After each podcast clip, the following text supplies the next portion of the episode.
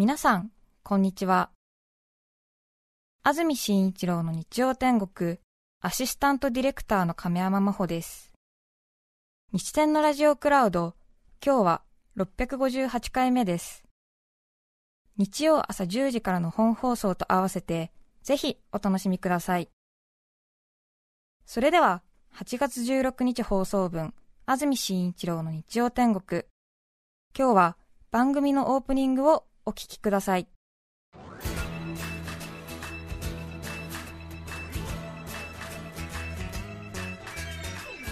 安住紳一郎の日曜天国。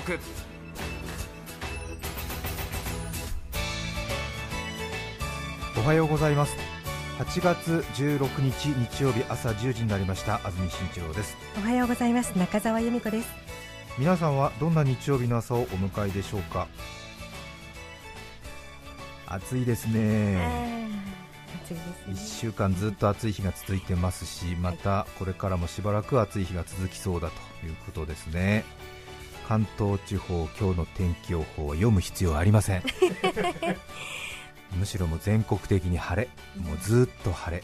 そして気温は暑い。最高気温はびっくりするほど高い。ねえ本当です、えー何の疑いもありませんいい天気ですけどね。そうですね。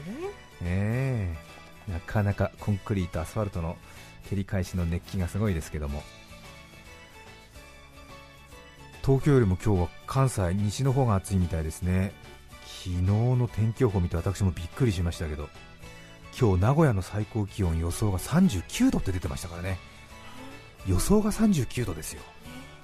大体ね天気予報から少し下振れ、上振れしますでしょ、そうするともう過去最高記録を塗り替えそうな感じの気温ですもんね、大阪が38度って言ってましたか、ね2018年の7月に埼玉県熊谷が記録している41.1度、摂氏41.1度というのが日本のこれまでの記録した最高気温ですけれども、ちょっと今年2020年超えそうな感じありますね。そして超えるならばぜひ関東圏で記録を ホールドしてほしいなと思いますね。今年はなんか静岡県勢が強いですもんね。そうです、ね、名前聞きますよね、ね、浜松とか、ね、浜松とか天竜とかよく聞きますね、あれ？みたいな。常葉菊川違ったこれは高校野球だみたいな。強えな今年みたいな。静岡天竜三島浜松この辺にね、ちょっと抜かれてはなるまいということで、埼玉県勢、群馬県勢に頑張ってほしいなっていう気持ちありますね、そうですか。うん。危ないよね、そうですよね、そしてほら、観測地点が少し近くの中古車売り場が近いとかね、消防署の高い壁が近いということで、汚名を着ることになってしまったずる林こと館林もうみんな忘れてたからいいのに。そう？もう去年で終わったかな？ずる林。いやそうなんいやそして館林の皆さん方の今の気持ちっていうのは、うんはい、本当は全国で3番目ぐらいに暑いんだけどもすで、にそのなんか暑いっていうことを認めてくれなくなってるっていうのがすごく辛いって言ってましたよ。そうでしょうね、うん、暑いは暑いんだものね。暑い。もう日本トップクラスで暑いんですけどもね。ただちょっとその3番手4番手だとかちょっと1番手になった部分がねちょっと他の最高気温をホールドしている市や町からは少しなんかねあれっていう感じで言われてたということでどうですか？ねやっぱりこうトップクラスならではの悩みっていうのがあるんでしょうね。ごめんなさい本当に。申し訳ない。館林好きです、はい、熊谷好きです。ね伊勢崎好きです絶対関西に負けてはなるまい。暑さで。暑さでも負けてはなりません。え違います？関東の皆さんの総意じゃありません？どう。どうでもいい？えやっぱりがっかりするよね、まあ、静岡を関東にはまあ入れるっていうか、まあ、私たちの文化としてはなんとなく、まあ、1都6県でこうね 力を合わせたいっていう気持ちで私は放送してるんですが、まあ、関東ローカルという TBS ラジオとしてはね、番組ですからはい。まあ、静岡の方も一部お楽しみいただいてますけれども、えやっぱり餃子の消費量とか、ね、静岡に持ってかれると、えー、栃木、宇都宮どうしたっていう、え それは思いましたね、うん思いますでしょ、はい。思いますよね、違います？正直。正直ね、うん。そういうとこありますよね、ええ。高校野球もねはい、その一つの県で2校出場って言ってね、まあ、東京と神奈川だろう、ねまあ、北海道はまあ別にえ面積が広いんで考え違いますけど、やっぱり東京、神奈川だろうって感じしますよね。でまあ大阪、うん、大阪、うん、許しますって感じだけど、うん、愛知、愛知？っていう気持ちになりません？まあ工数が多いんだろうけど、えー？みたいな、愛知か？みたいな。気にはなりません？ちょっとね。そうですよね。はい、、そうすると千葉もいいかなって。ですよね、千葉、埼玉黙ってないですよね、はあ？みたいな、ちょっとね思っちゃいますなかなかね、うん。こういうことを言っちゃいけないっていう時代になりましたけども、もっと誇りましょうよ、関東をね、私なんか関東に憧れて田舎から出てきたから、余計にその関東に対するプライドが高いわね、ええ。まあ、皆さん方はもうう生まれた時から関東かもしれませんが、私なんて憧れて関東に来てるんですからね、皆さんのその力の抜けようには少しいささが腹が立ってますよ、なぜもう少し力まない、なるほど。うん、やっぱり記録的なものは全部関東で牛耳りたいね。一曲集中させたい。うん。あまあ、でもその都市のね、あの人口の集中とかに関してはまた別の意見を持ってますけどそうですか、ええ。そうですか。うんうん。本当そうですよ、ね記録的な。日本の人口の3分の1が住んでるんですかね、この関東にはね。うん。そうですよ。それで一番大きい都市はって言われるとやっぱり東京って名前が出てきますよね。はい。で2番目はっていうとついつい大阪って言ってしまう人多いかもしれませんけども。2番目は人口的には大阪じゃありませんからね。2番目は横浜ですからねよろしくお願いします。うん。そう聞くとぐっと盛り上がってきますよね。そうですね。よねそうですよ。4番バッターの次3番バッターも横浜関東ですからね。そうですよ。よろしくどうぞ。ねえ。そうですよ。1200万都市の東京とかってね。900万神奈川があって800万の千葉があって700万埼玉があるんですか？すごいんですから。ねえ。群馬200万栃木200万茨城300万ですからね。ふわーいっぱいうん。強いんだから関東。強いんだから。めちゃ強ですよ。どうぞよろしく。知って俺に言われなくてもみんな知ってますよね。ごめんなさい。改めておうんおって思っちゃいますね、そうですね。自覚がない、ううん。んそうですよね。ね。今はもうなんかタイムフリーやらラジコやらで全国の皆さんが聞けてるということなんですけどもはい、ラジコ組とかねうんそのラジオクラウド組の皆さんにはっきり言っておきますよ。私はあくまで関東にしか流れてない放送という体裁は絶対に崩しませんよ、宣言した。ね。でまたラジコプレミアム組はいや私たちは全国の中でも唯一お金を払って聞いてるんですよってね,、ええね。そういうふうな反論をしがちですけどね、ええ そこにもちゃんとある。私はそのラジコの課金からお金はもらってない。誰かがもらってるのかもしれないけど私の財布には届いてない。から特に配慮はしません。ね。ということです。すみません。申し訳ございません。暑いのよ。そうなのよ。暑いのよさて先日気になっているということで大相撲名古屋場所が東京両国での代替開催になりまして白鷺の姉子が気になっているという方から連絡がありましてはい。スタジオから姉子に電話をしましたけれども似たようなお便りがもう1通届きました。広島市のポピタさんからいただいたメールなんですけれども白鷺の姉子の消息のお知らせありがとうございました。私にはもう一人気になっている人がいます。水彩画の巨匠永山先生の消息はご存知でしょうか？随分お世話になりましたね。ええ。水彩画家日本で最も著名でしかも描いた絵が飛ぶように売れるという水彩画家の永山優子先生私たちのポストカードを書いてくださったり公開放送の時にも随分とご尽力いただいて長らくお付き合いいただいているんですけども。はい。先生はこのコロナ禍で水彩画のオンラインレッスンを予定されているようなのですがその日程について生徒さんたちに希望の日時を聞きつつも日曜の午前中のレッスンだけは絶対ダメと断固拒否されています。それはもしかするとラジオ番組のためにその時間を死守されているのではと思われます。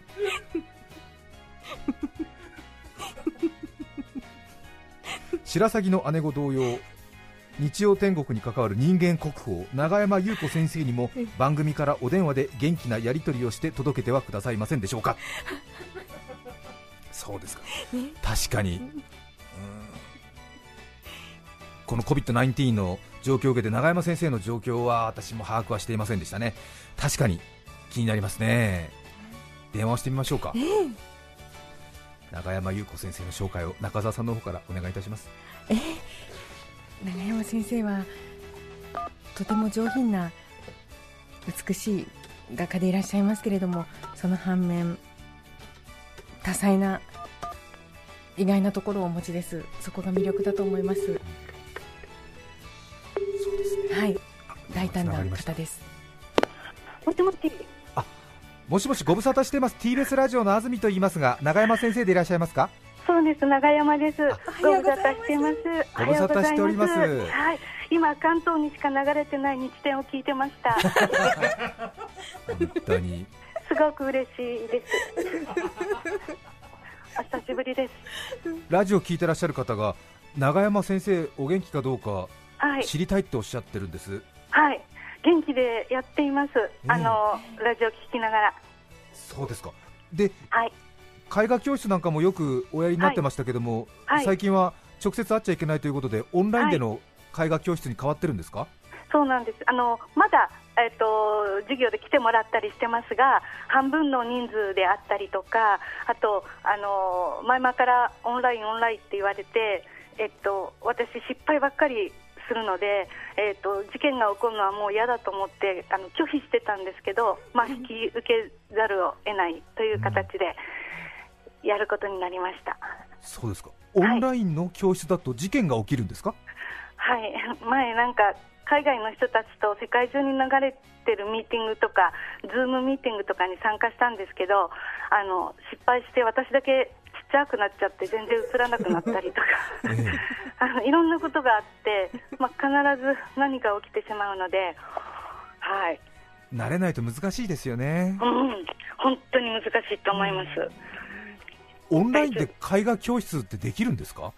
えっとね、あの不特定多数の方にっていうことであれば質疑応答ではないので私がとりあえず書いてああですこうですって言いながらあの一方的に授業をして最後に質疑応答で終わるという感じだ感じになると思います。そうですか。はい、それも一つのやり方ですけれどもはい、いつもの先生のやり方ですともう少し楽しくディスカッションしながらですもんね。そちらも恋しいところありますね。まあはいはいはい。どうどうなるかわからないですけどいろいろやってみようと思っています。私たちの手元にある資料でははい。9月末に画集の発売があると聞いています、はい、ああそれに関しては安住先生にも本当にお世話になりありがとうございました。あの何か中山先生とご関係のある方からのアンケートを画集に載せるとはい、伺いまして、はい。私のところにもその用紙が来たので、はい。率直に書きましたところ、少し編集者とか美術関係者たちをざわつかせる結果になったって聞いてますけど。めち、ゃめちゃざわつかせてしまいまして、私もいろいろ内緒にして、まあ、投稿など内緒で投稿していたので、うん。あのそこではあの黒いことばかり言ってたんですけど、それを安住さんがつまびらかに質問されたので、ちょっとびっくりしてしまいました。そうですよね、はい。私、全くその水彩画家、永山先生に対するアンケートじゃなくて、はい。普、通になんかラジオ投稿者の過去ネタをそこに書いちゃったみたいな、本当に。えこれって思ってあの 2つ質問していただいて、えどちらか一つを選ぶ方法だったんですけど、はい。どっちもこれっていう感じだったので、あのまあ、他の方、皆さん真面目に質問してくださってるんですけど、そうですよね、きっと、ええ。青の絵の具の選び方はとかそういう質問をされてる中ではい、私が刑事をなさっていたお父様の話を聞かせてくださいっていう、あの私、誰にも父が理科だったことは話をしてないんですよね。ええ、はいそうですよね、はい、長山先生のお父さん、刑事なんですよ やめてね、ください、もう本当に。すごく淡い色彩の水彩画を描く巨匠の長山優子先生のお父さんが新宿のデカですからね、でも流しちゃった感じですよね。そうそしてそしてそう流してしまわれた。お父様が亡くなった時に遺骨を海に撒いてくれというお父様の希望をはい、娘の優子さんが頑張って実行しようと思ったら緊張しちゃって池袋の駅のトイレに流しちゃったんでしたっけ、はい、新宿の、それも新宿の 伊勢丹の帰りに流しました。すいません、本当に、この粉と思っちゃったんですよね。本当にお、おせんべいの粉だと思ってそれはあれ？お父様の位牌を持ってたんだけれども、はい、お父様の位牌っていう認識がなくなっちゃったんでしたっけ？お買い物の途中で。え、あの、小さい袋に入れて、いつでも大事に父だと思って持ち歩いてたんですけど、あの、カバン開けた時にすごいたくさん、あの、伊勢丹で買い物をして、ちょっとどうにか整理しようと思ってて、全部開けたら最後に、なんか粉があるから捨てちゃったら、なんかポトンってぼあのちっちゃい袋が落ちて、あこれはって思ったけど遅かったっていう、そんな話を今、お盆にしてどうしたらいいでしょう、本当に、お父様も喜んでらっしゃると思います。いえいえいえ、いえいえいえ、恥ずかしいです。水彩画画集の最後にそんなこと書いてるんですか？だって、質問されたので答えました。そうですかはい。申し訳ないです。すみません本当に私は永山さんのことを画家として見たことがないものですから なんてことを言うんですか見てください。見てください見てくださいそうですかはい。何か今アイスコーヒーかなんか飲んでらっしゃるんですあ、かちょっとわかりました。口が乾いちゃったので、水を。大丈夫です。大丈夫です。大丈夫です。はい。ありがとう。あ、よくわかりました。すみません。いいえいいんです、落ち着いてくださいはい。大丈夫です。永山さんは水彩画の巨匠なんですか？いえいえ、全それは安住さんが言ってるだけで、あの、私は多くの水彩を描いてる方を敵に回しているので、すいません。そんなことないですよいえいえいえ、安住さんの言ってるように、いろいろ周りをバッタバッタと切っていったら、あの、友達がいなくなってしまいました。えー私そんなこと気持ちはよくわかります言いましたっけ？あ、聞きました。はい。そうですかはい。個展など開きますと会場で本当に絵が好きな人とはい。ラジオを聞いてはい見分けて入ってくる人の完全に 2グループに分かれるんですよね永山先生の個展は顔つきが全然違います。顔つきが。顔つきがはい。あの、せなんだろう、先生みたいな顔は全然してなくて、えあ、あなたなのね、みたいな感じです。はい。あと自慢げにポストカードを見せてくる。私が持ってないポストカードをたくさん。っていう感じです。でも、本当に嬉しいです。ラジオを聞いてる皆さんが永山先生元気にしてらっしゃるか気になっているということでした。ありがとうございます。ラジオを聞いてる皆さんにメッセージを一言最後にお願いしますはい。いつも無茶ぶりありがとうございます。えっと、終わらない疫病はないと思います。来年、また元気に何もなかったかのように過ごせるように、皆さん今耐えて頑張りましょう。以上です。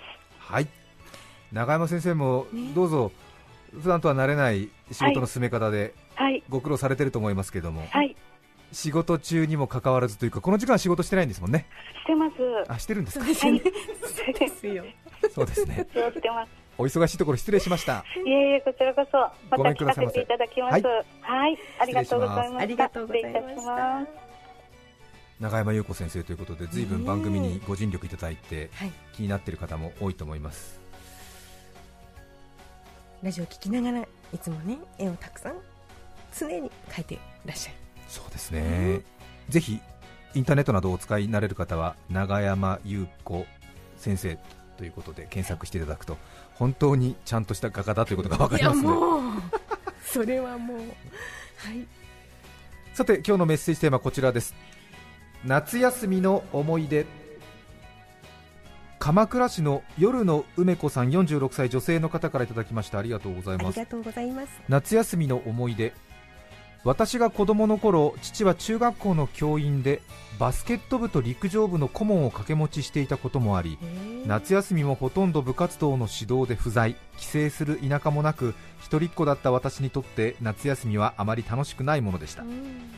小学校2年生頃のある夏の日どこにも連れて行ってもらえない孫を見かねた同居の祖母が父に梅子をプールにでも連れて行ってあげなさいよと言ってくれ、うん。私は水着を持って父の車で出かけることになりました、はい。が車の着いた先は父の勤務する中学校。私をプールに連れて行くと若い先生に託して父は部活の練習のある体育館へ向かってしまいましたその日は水泳部の練習がなかったようで誰もいないプールにたった一人で入る羽目になりねとはいえ子守役を任された先生に申し訳ない気がして入らないわけにもいかず2 3 0分ほどぷかぷかとただ浮いているだけで本当につまらなかったのを覚えています。その父も3年前に他界し葬儀の際は当時の同僚の先生方や生徒さんも多く参列してくださいました。未だに命日にはお墓参りをしてくださる方々もいてその度に父の教員としての姿や家族には見せなかった面白い一面などいろいろな話を聞くことができきっと多くの生徒さんの夏の記憶の中で父を思い出してくれているだろうと思うと娘としてこれほど嬉しいことはありません。でも一度くらい真夏の賑やかな湘南の海に連れて行ってもらいたかったな。鎌倉市の46歳の女性梅子さん。お父さんがね学校の先生だと確かに夏休みなどは自分じゃなくてえ生徒さんたちにお父さんお母さんを取られたというような感じになるでしょうーね。そうでしたね。うーん。そっか。中澤さんもね、うんお母さんが教員ですもんね。そうでしたね。ん。ええ。やっぱりね自分一人のお母さんじゃないっていう感じはありますね。ありますね。うん。いやいや、うんうん。うん、ご立派なお父さんですよ。そうですねさて少し長いですけどもこちらの方いきましょう。広島市の東雲楼の旦那さん。男性の方ありがとうございます。ありがとうおいくつのございます方ぐらいなんだろう。長文で失礼します。高校2年生の時友達と2人でプールに遊びに行った時の話です。最寄りの駅から歩いてプールに向かっていたらプールに行くんですか？と2人組の女性に声をかけられました、そうですよと答えるとじゃあ一緒に行きましょうと言われ突然の申し出に私の胸は高鳴りました。うん。高鳴るねこれね。ねプールまでの道中で彼女たちは高校3年生で隣の県から来たことが分かりました。仲良く4人で遊び何か約束をするわけでもなくお互い帰りました。夏休みも終わり9月のある日ポストに手紙が入っていました、はい。差出人はプールで一緒だった女性でした、はい。あの時彼女たちに私の下の名前と学校の名前アルバイトでガソリンスタンドに行っているということは話しました。今でも謎なのですがそれだけの情報で私の家の住所と名前をどうやって知ったのでしょう。手紙にはもう一人の女性 K さんがあなたに会いたがっていると書いてありました、そこには K さんの電話番号が書かれてありました。早速返事を書きまず電話で話しましょうと言ったもののやはりいざ電話をするときはとてもドキドキしました意を決して電話をしそして K さんと会うまでの2ヶ月間親が呆れるほど毎日のように電話で話したのを覚えています。そして彼女とのデートの日お互いほとんど話すこともなくただ時間だけが過ぎていきどうやって私の住所が分かったんですかも聞けませんでした。K さんは受験を控えていたのでデートはその1回だけでした。年が明け2月になった頃またポストに手紙が入っていました。手紙の送り主は K さん。その手紙は英文のタイプライターで打たれていて何が書いてあるのか理解できず辞書と格闘の結果分かったことは東京の学校に行くあのプールは楽しかった。あなたも頑張ってねということくらいでした。出会いから終わりまで全てがミステリアスな40年前の夏休みの思い出です。いいね。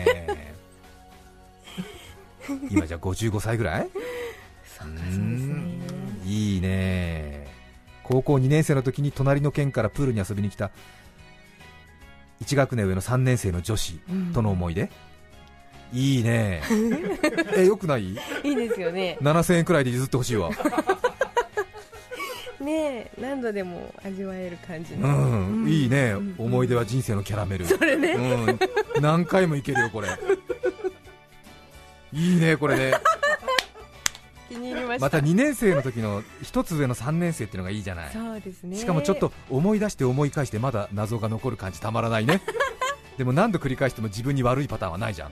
あ？うん。そうですよね。だって調べてくれたわけですそうでしょう、ね住所をどうにか。これはいいんじゃない？これはいいわ。思い出としては英語ランクだね ください。うん。これ欲しくない？この思い出。売ってたら。そうね男子は欲しいでしょうね。女子はいらないよね。女子は結果を求めるしね。過去には何の未練もないもんね。これいいわ。何回もこの思い出の散歩に出かけられるでしょすぐそのほら最寄りの駅から歩いたところに戻って何回も繰り返せる。最高だいやでもこの人はさ この思い出があるからさきっとその後の人生もさ道外れることなくまっすぐ来られたんだと思うんですよ。いや本当にそう思いません？一人に一つ以上のいい思い出。ね。これは厚生労働省が旗振ってやってほしい。いやそうだって社会によくされたら社会のことなんか恨まないもんね。そうですよね。ね。やりましょうやりましょう。ね。いやいいわこれ。譲ってほしいわ こんなことある？だって。高校2年生の時友達と2人でプールに行こうと思ったらプールに行くんですかって隣の県から遊びに来た高校3年生の女子2人組に声をかけられるんだよ。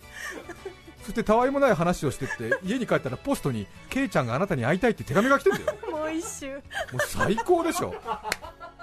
で電話をしたんだよ。しばらく電話をし合うんだよ親も呆れるほどに。親も呆れるほどに電話をするんだよ。ドキドキするんだよ。ねえ。で当日話すことがなかったっていう。もうね話し尽くしたんだろうね。うん。きっとドキドキしちゃったのかな。うん。そしたら2月になったら 英文タイプで打たれたお手紙が届くんだよ。はあと思うわね。うん。そこには何て書いてあったの？みたいな。おその英文を思い出したりするんでしょ？たまらないじゃない。あれ？みたいな。あ？ちょっと待って待ってもう一回もう一回もう一回もう一回もう一回もう一回プールに行くところからやればいいじゃない。あれ？なんだ？なんで住所分かったんだって？ちょっと待って待って。もう一回もう一回もう一回もう一回もう一回。あいつとプールに行くところから思い出しいの。あ思い出した。みたいなことでしょ？俺がああそうだあの時みたいな。プールのロッカーの鍵をなくして受付のとこに鍵を届いてませんかって言いに行った時に自分以外の3人の時があったんでね。そこできっと俺の住所を言っていたのか？みたいな。違うか？違うな！とか。皆さんからのメッセージをお待ちしています。それでは、今日はこの辺で失礼します。安住紳一郎の日曜天国。夏休みラジオ早口体操赤パジャマ青パジャマ黄パジャマ茶パジャマ日曜午前はパパジャマママジャマお前ジャマ FM905 AM954 お聞きの放送は TBS ラジオですさて、来週8月23日の安住紳一郎の日曜天国、メッセージテーマは、ご近所さんの話。ゲストは森口博子さんです。それでは来週も日曜朝10時、TBS ラジオでお会いしましょう。さようなら。安住紳一郎の TBS ラジオクラウドこれはあくまで試供品皆まで語れぬラジオクラウドぜひ本放送を聞きなされ954905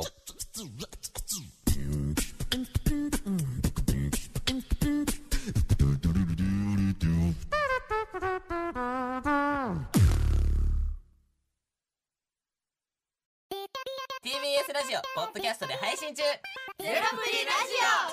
聞くことできるパーソナリティは LGBTQ ハーフプラスサイズなどめちゃくちゃ個性的な4人組クリエイターユニット。午前0時のプリンセスです。ゼロプリラジオ。もう好きなもん食べな。好きなの何でも鍋に入れたら鍋なんだから。マクド鍋に入れちゃおう。そしたら全部鍋おならが出ちゃったことを何て言いますか？プリグランスバズーカにおしゃれでは ないよゼロプリラジオ笑ってるやんこんな感じになります。笑い方海賊になります。おうち最後にこの CM 聞いてるみんなに一言お前お前なんで言ったとにかく聞いてくださいゼロプリで検索ゼロプリラジオ毎週土曜午前0時に配信それではポッドキャストで会いましょうせーのほなまたゼロプリレディオ